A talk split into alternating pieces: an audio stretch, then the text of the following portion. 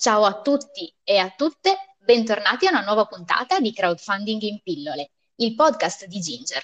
Io sono Alessia Mocci e oggi insieme a me c'è Agnese Agrizzi, fondatrice di Ginger. Vi presenteremo insieme il programma del convegno, il crowdfunding al servizio del terzo settore. Agnese, da dove è nata l'idea di organizzare questo convegno? Grazie Alessia. L'idea di questo convegno nasce qualche mese fa, quando mentre stavamo facendo il classico bilancio di Ginger di, di fine anno, eh, a novembre e dicembre del 2021, ci siamo naturalmente imbattuti nella lettura di una serie di articoli legati al crowdfunding comparsi sul magazine digitale vita.it. E questi articoli facevano riferimento a come negli ultimi due anni, durante la pandemia, l'utilizzo del crowdfunding fosse particolarmente aumentato e avesse creato delle nuove eh, pratiche o delle nuove questioni da affrontare nel mondo del fundraising per il terzo settore. Alcuni di questi articoli erano anche abbastanza critici rispetto al mondo del, del crowdfunding, sottolineavano il rischio di casi non, non corretti nei confronti dei donatori. E ci siamo subito quindi resi conto di quanto la nostra pratica come piattaforma di crowdfunding, ma anche come team di consulenti di crowdfunding, ci avesse offerto in questi dieci anni di lavoro un punto di vista sul crowdfunding estremamente diverso da quello che stavamo leggendo in quelle pagine. Noi non abbiamo mai avuto a che fare con una truffa nel crowdfunding, ma non soltanto noi in prima persona, non abbiamo neanche mai sentito di qualcosa del genere.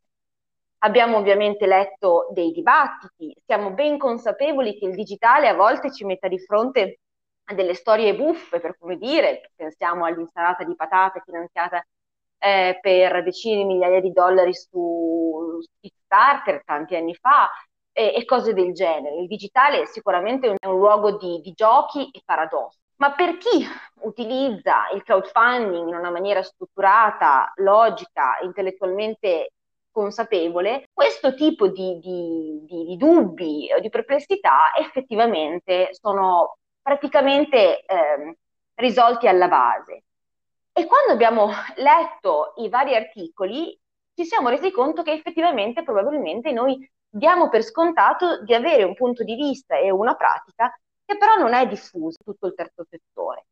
E quindi abbiamo detto perché no? Perché non organizzare un momento pubblico di apertura a tutti gli esperti e a tutti gli operatori del terzo settore per cercare di andare a capire quali sono le modalità più efficaci per affrontare i paradossi del digitale e quali sono le modalità più interessanti per approfittare, tra virgolette, delle opportunità che il fundraising digitale ci sta offrendo, soprattutto negli ultimi, negli ultimi anni. Benissimo, infatti eh, approfondiremo oh, numerosi temi e entreremo molto nel dettaglio, sia con eh, il direttore di Vita.it, eh, Stefano Arduini, che sarà il primo relatore tra i vari invitati. Esatto. Eh, il dottor Arduini l'abbiamo ovviamente invitato, Vita.it è media partner dell'evento, proprio perché mh, ci fa piacere ricevere da lui la testimonianza di quello che è stato il confronto sulle sue pagine, per capire appunto quali sono le radici di, questa, di questo dibattito. Abbiamo invitato Ivana Pais. La professoressa Pais è, si occupa di sociologia eh, economica nell'Università Cattolica del Sacro Cuore di Milano da tantissimi anni, una, un'attenta osservatrice del settore del crowdfunding, della sharing economy, e, ehm, e, appunto da questo osservatorio si è messa al lavoro due anni fa per cercare di capire che cosa stesse succedendo durante l'emergenza pandemica nel settore del crowdfunding e, e, raccoglieremo da lei appunto queste testimonianze e i dati che lei ha raccolto in questi due anni di, di ricerca. Metteremo oh, le mani in pasta anche insieme a Paolo Venturi, il direttore di Icon e di The Fundraising School. Sì, allora, Paolo Venturi è, sono proprio molto felice che abbia accettato il nostro invito. Quello che dice Paolo Venturi, che insomma ovviamente tutti leggiamo negli anni, è interessante perché ha un approccio che unisce eh, la, la, la, l'approccio economico al mondo del terzo settore e al, ai valori, ai valori sociali. Ci sono una serie di messaggi che Paolo Venturi porta avanti negli anni tra cui appunto il collegamento tra economia solidale e innovazione sociale, l'integrazione più che la divisione tra il mondo profit e il mondo no profit, e, e, poi una ricerca rispetto a quello che è il significato del dono e della donazione. Io non ho mai sentito, però in questi anni, ma probabilmente è mia mancanza, eh, sentire Paolo Venturi esprimersi o comunque raccontarci qualcosa rispetto al crowdfunding. Ed quindi eh, ho pensato che questo convegno potesse essere la migliore occasione per finalmente eh, farci raccontare da lui qualcosa al riguardo. Credo che possa essere molto interessante. Chi segue Ginger sa bene che noi non ci stanchiamo mai di, raccon- di dire, di spiegare che il crowdfunding non è solo raccolta fondi, ma così come non lo è il fundraising. Il crowdfunding è, è innovazione sociale, è, è, non è innovazione sociale, non pure, nel senso è un'opportunità per instaurare innovazione, per sviluppare eh, una relazione eh, diversa, innovativa, particolare con la propria comunità. All'intervento di Paolo Venturi potremmo contrapporre o quantomeno integrare l'intervento di, di Luca Borneo, responsabile della piattaforma di aginger.it, a cui invece ho chiesto eh, di andare più nel pratico. Okay? Quindi ehm, è molto importante secondo noi che durante questo convegno si cerchi di dare una risposta a, a, quali sono le buone pratiche per utilizzare il crowdfunding, come lo utilizzo, se io lavoro nel terzo settore, quali sono le condizioni che rendono il crowdfunding efficace per me, se io sono un fundraiser, come posso sfruttare le potenzialità dello strumento nella mia attività quotidiana o mensile e nel mio supporto alle organizzazioni del terzo settore?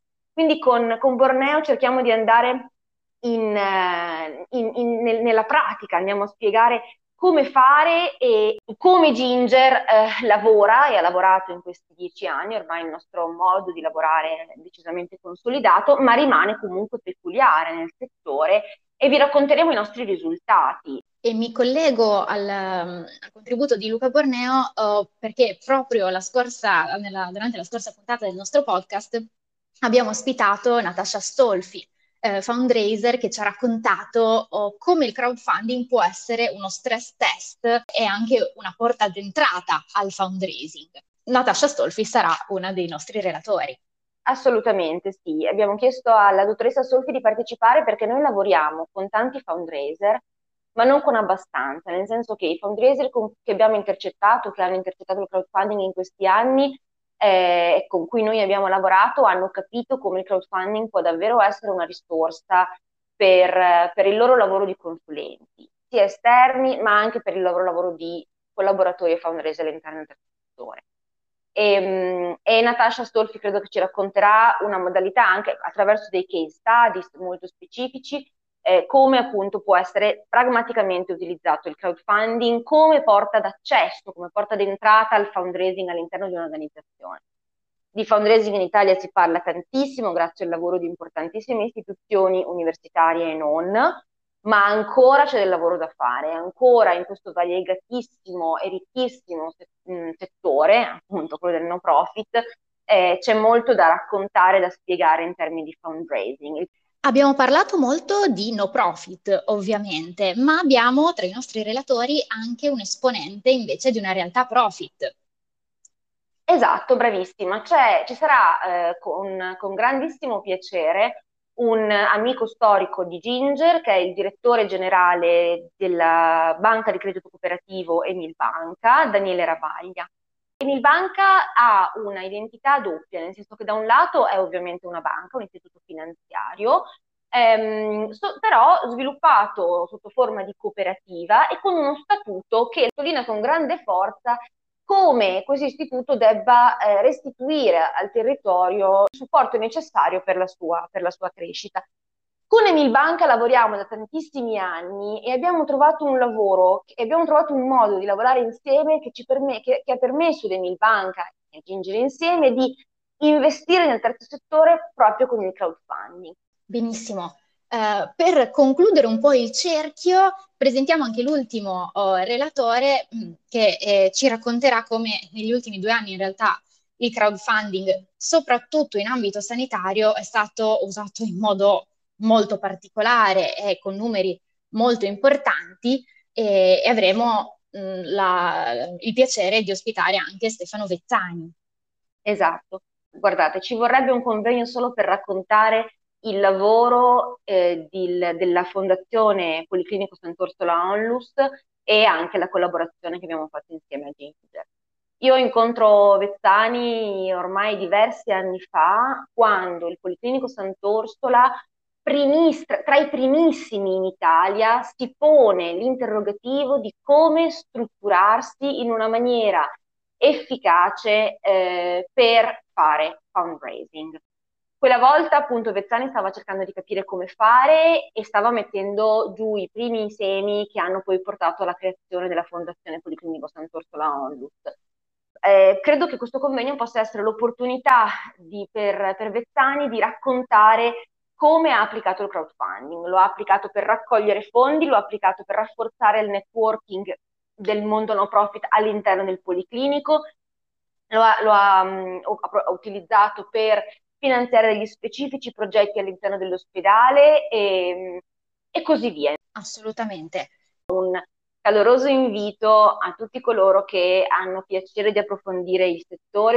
Le iscrizioni sono aperte da alcuni giorni, devo dire che stiamo ricevendo un calorosissimo feedback dalla comunica- comunità del terzo settore, quindi vediamo, speriamo davvero di incontrarvi in tanti. Preparate le domande, se le avete già mandate, mandatecele, siamo ben contenti di tenerle in considerazione per elaborare la proposta di contenuti che stiamo portando avanti per questo, questo convegno.